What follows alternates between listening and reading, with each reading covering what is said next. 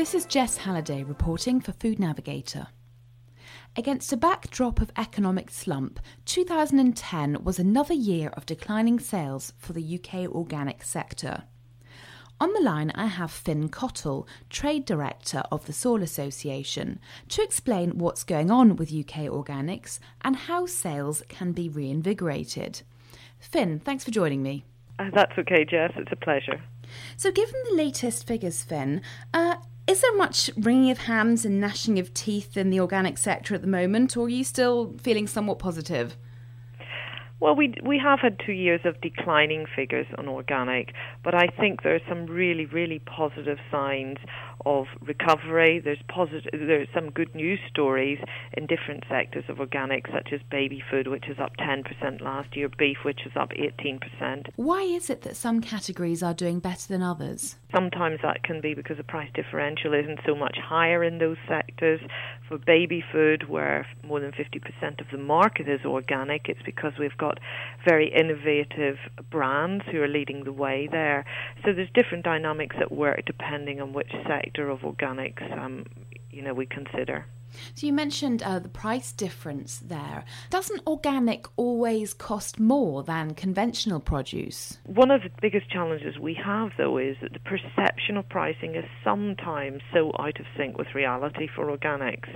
And organics can often be a very similar price to the non-organic product. And a great example there is cheese, where many of the retail brand organic cheeses are lower in price than branded cheeses, which are non organic. So, what's your strategy to reinvigorate organics, Finn? Well, alongside dispelling this myth about pricing, I think there's two other things which are really um, significant importance. The first one is challenge that we're that's always posed to organic industry is we need to communicate more clearly. But you know, I'm going to repeat it because we have organic delivers on so many different levels as a solution. You know, for for the planet, for health for well-being for you, for your family, for animal welfare, and communicating all of those messages to consumers who are, you know, very time poor is difficult but we really, really need to focus on it. And we've just kicked off a, you know, a very creative campaign at the beginning of this year, a generic campaign on organic, which will hopefully help in that respect. I think the second thing is the availability of organic throughout both the supermarkets and through independent stores.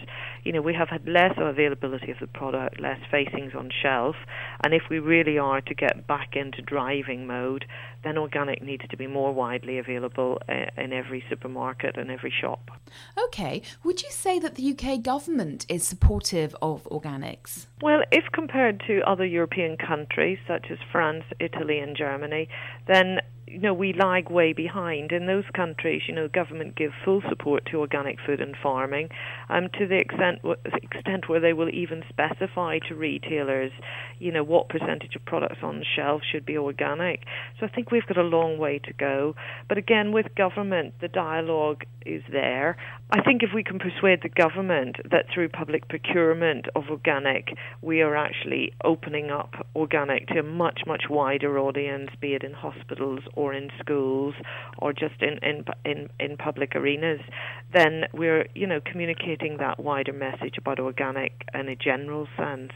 Um, so we really really hope for government support, and as I say, we've already started discussions to that effect. Thanks very much, Finn Cottle of the Soil Association. I'm Jess Halliday, reporting for Food Navigator.